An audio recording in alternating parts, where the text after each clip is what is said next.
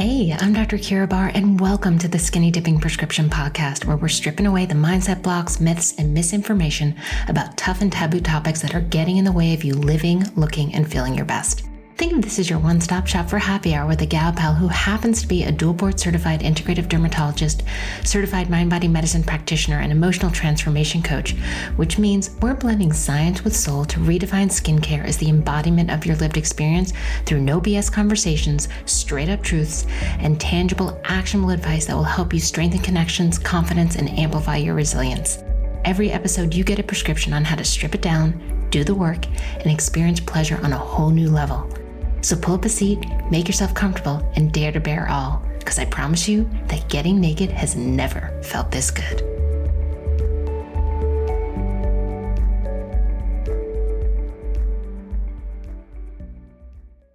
Hello, my skinny dippers.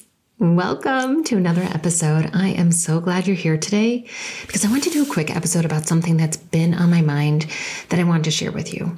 In the last episode, we examined the topic of relationship, examining the layers of communication and connection with ourselves, and illuminating how and where that communication can break down and what to do about it.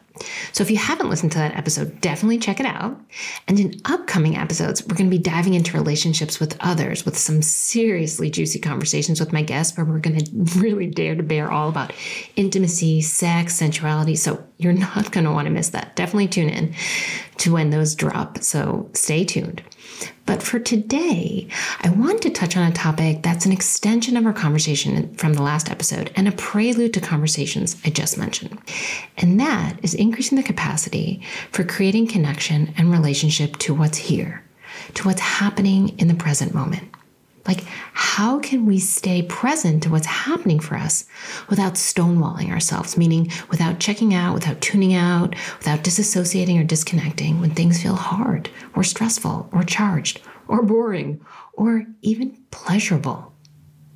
Right? I find that when things actually feel really good, that it can be even harder because some of us have, you know, are so used to the negative lens. We focus on what's not working. And when things actually start working, that can feel really uncomfortable.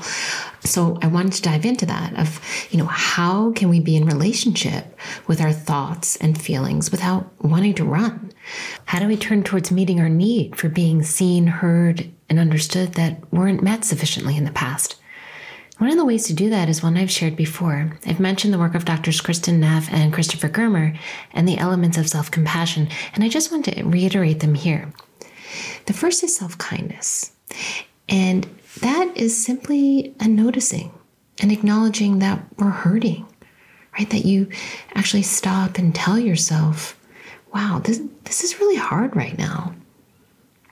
How, how can I comfort and care for myself in this moment? The second element of self compassion is this idea of common humanity versus isolation, because we all suffer and we often tend to think that there may be something wrong with us and that we're the only ones that this happens to, right? There's something flawed in us. But the reality is, you're not alone. Everyone struggles at times. And all that it is is that you're human having a human experience, which can feel really hard sometimes, which can be really hard sometimes. And mindfulness. Really just noticing our thoughts and emotions without judgment, without trying to suppress them or ignore them or reject them, rather just being open to them without over identifying with them, meaning we don't make it mean more than what's happening in this present moment, right? Even even simply asking the question like what do you need most right now? What do you need to hear? What do you need to do right now in terms of offering yourself some support? And perhaps it's a soothing self touch with a hand on your heart, I personally find myself rubbing the sides of my thighs or finding a gentle movement by rocking back and forth when I'm nervous or anxious. Um, my daughter, I've noticed um, she's always rubbed her earlobes as a form of self soothing. And my husband, he twiddles his thumbs, creating a, a gentle, constant contact between his fingers. And whether you've identified yours yet or not, your body has such wisdom that you're always doing things to create a sense of safety and comfort and soothing for yourself. So it's really an opportunity to get curious to see what you might already be instinctively doing.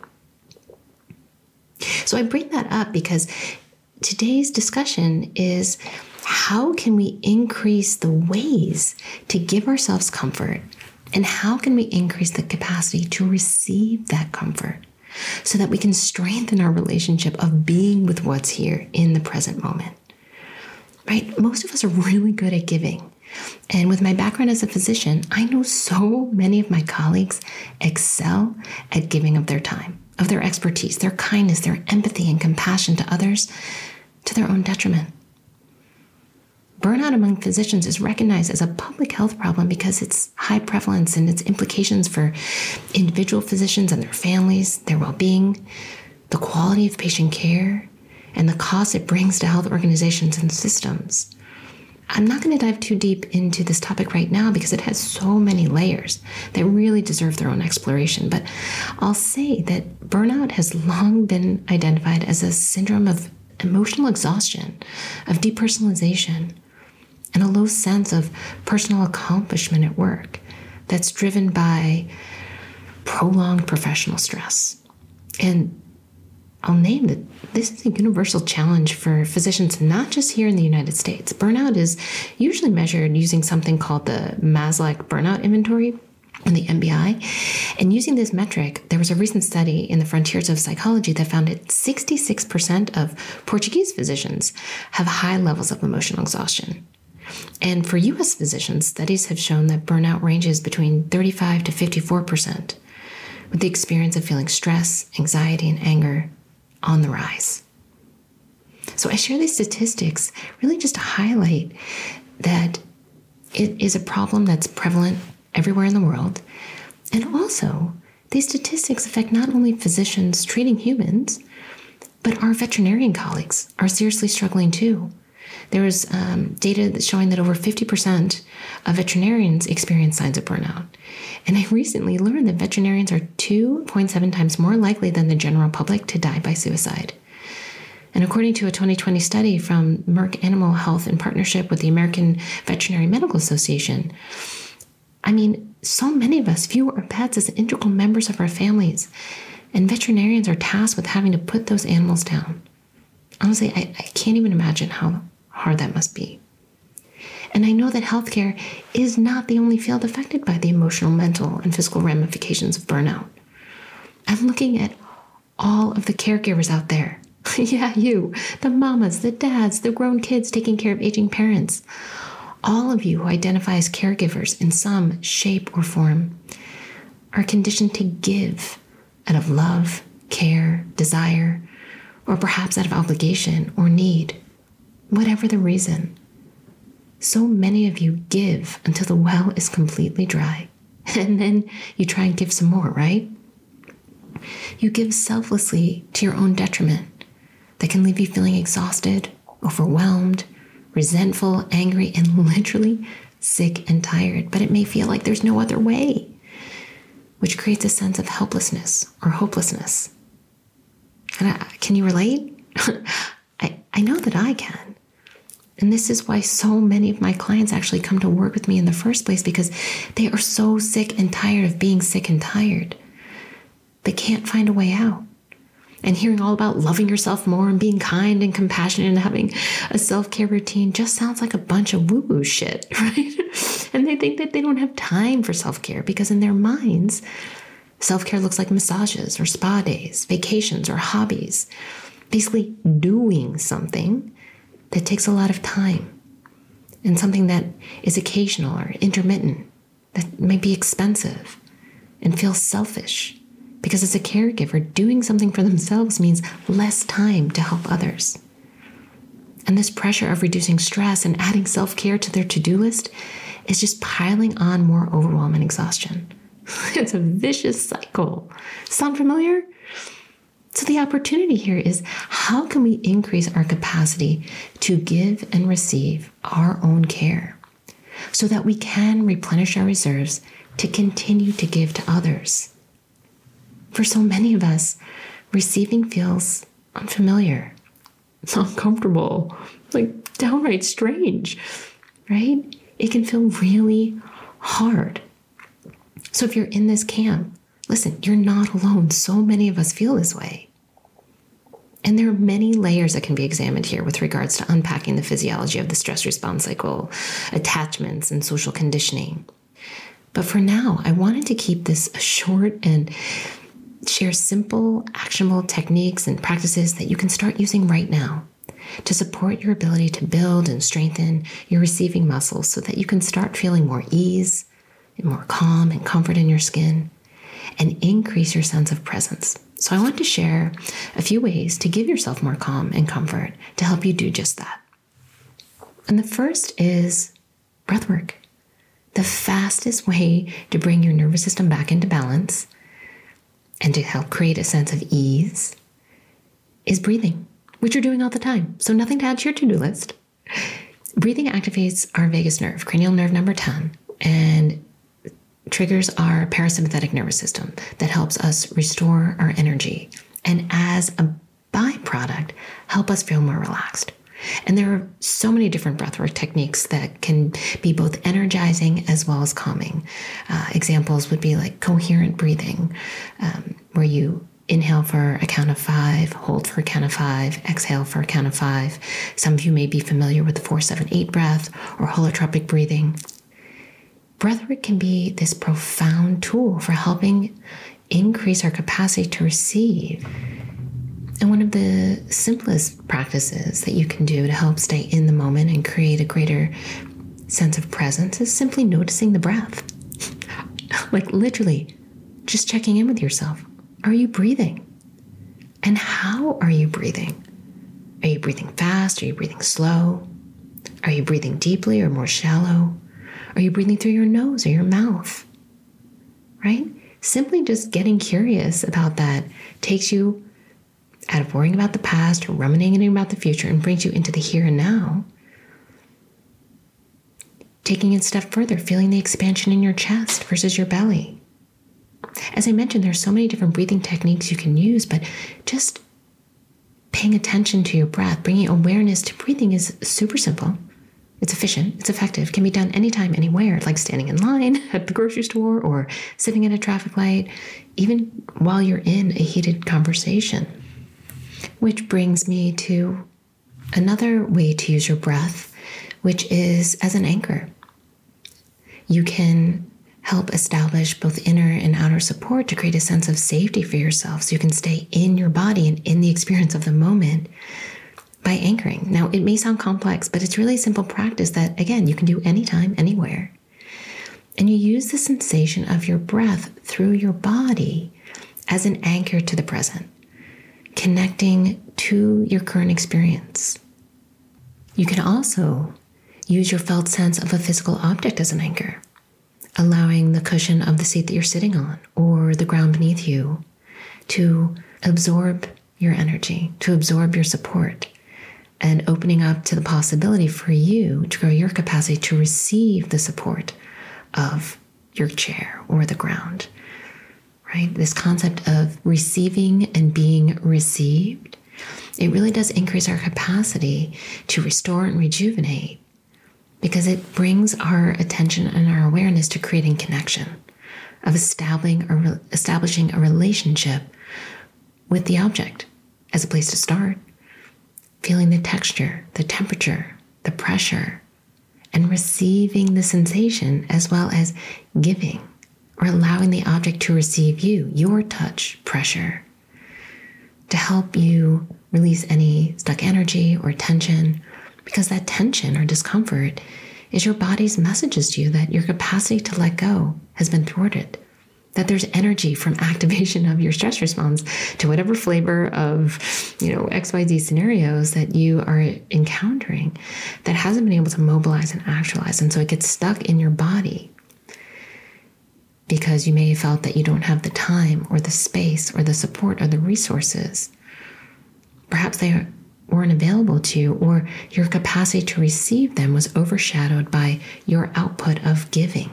So, by establishing contact with the ground or your chair with an intention to create connection, to be in relationship with the support, the cushion, or the ground, it can help you get more comfortable with having something receive you and that you can receive the support of it.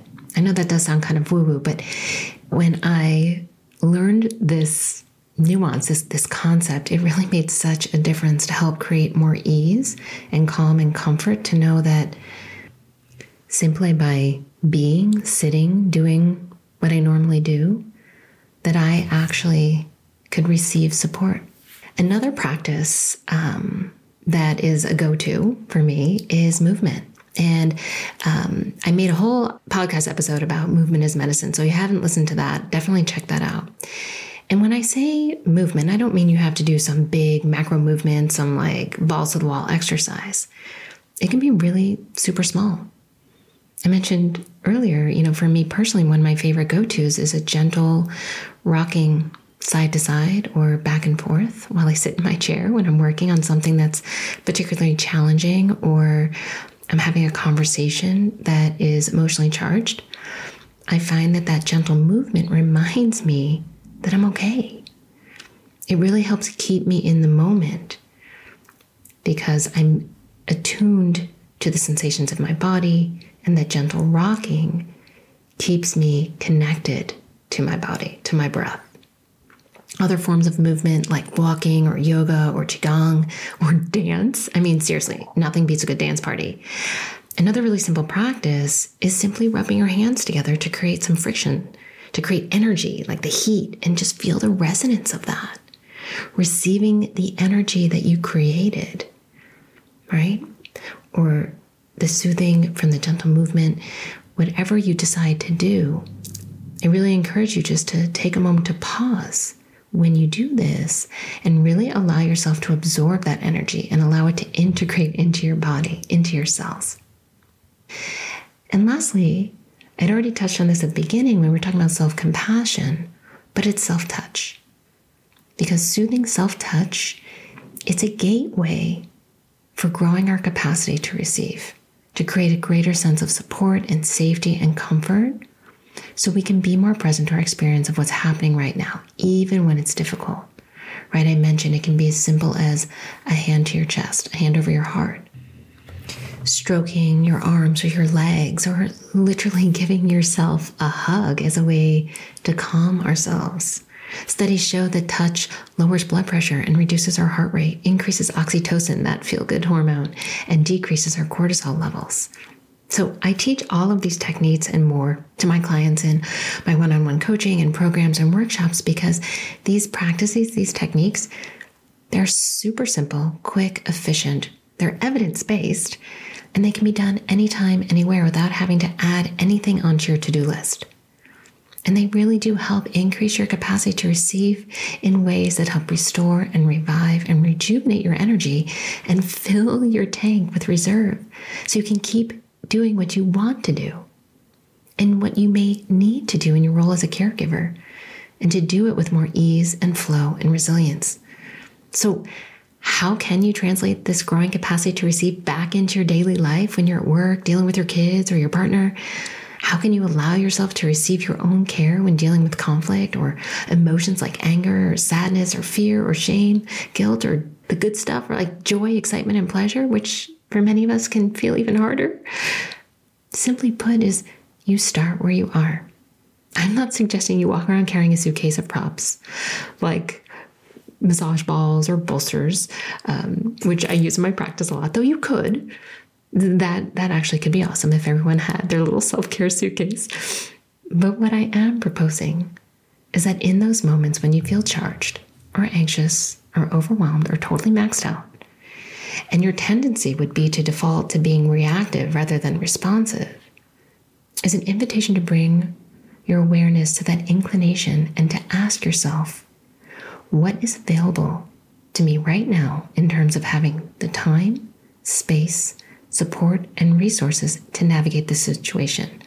Are there one of the practices that I shared with you self touch, some movement, awareness of breath, using your breath as an anchor or anchoring yourself to the ground or the seat below you? What might be available to you? And are you open to receiving it? Can you allow yourself to lean into your own care? What is the smallest sip that you can take and still be okay? Right? I want you to imagine that you have a glass of water and you take a sip. And then you take another, and perhaps another. And notice you haven't choked on the water, you haven't aspirated, you're able to swallow with ease. You're okay. Now, I want you to imagine that you can do the same thing with your care, with your attention, with your breath, with your touch, one sip at a time, to receive support, to resource yourself to fill your tank so you can keep going, doing what you love with the people that you love by increasing your own capacity to love on yourself and strengthen your relationship with what's here for you. So, my friends, my skinny dipping prescription for you this week is to try on one or all of the practices I shared with you breath work, grounding or anchoring, movement, self touch, or just pick one or two that resonate with you and take a sip. Just one sip and see how it feels. And if you can, take another, then another at your own pace. Listen, I know this isn't easy, and I'll name that this can be really hard to do on your own to get started without guidance and support. And even if this is familiar, having support is still important because there are so many layers. So if this resonates with you and you want to take this deeper, I invite you to connect with me, and I'll put the links in the show notes so we can connect and figure out if it's a good fit to work together. I'll also put links to additional resources in the show notes to help support you, like my five day mindset reset experience that really guides you in 10 minutes a day or less. I'm serious, so that you can feel more at ease, more calm, and more comfort.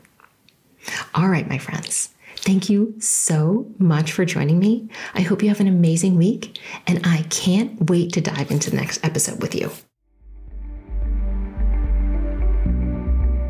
I'm over here giving you a virtual high five because you just finished another episode of the Skinny Dipping Prescription podcast. If you're struggling with anxiety, stress, or feeling uncomfortable in your skin, head over to the show notes to grab the links to take our quiz to find out why that is and what you can do about it. That's yourskincarequiz.com. You can also connect with me at drkeirabarr.com or on Instagram or get on our mailing list to find out about our upcoming workshops, events, and all the other goodness we share with our community.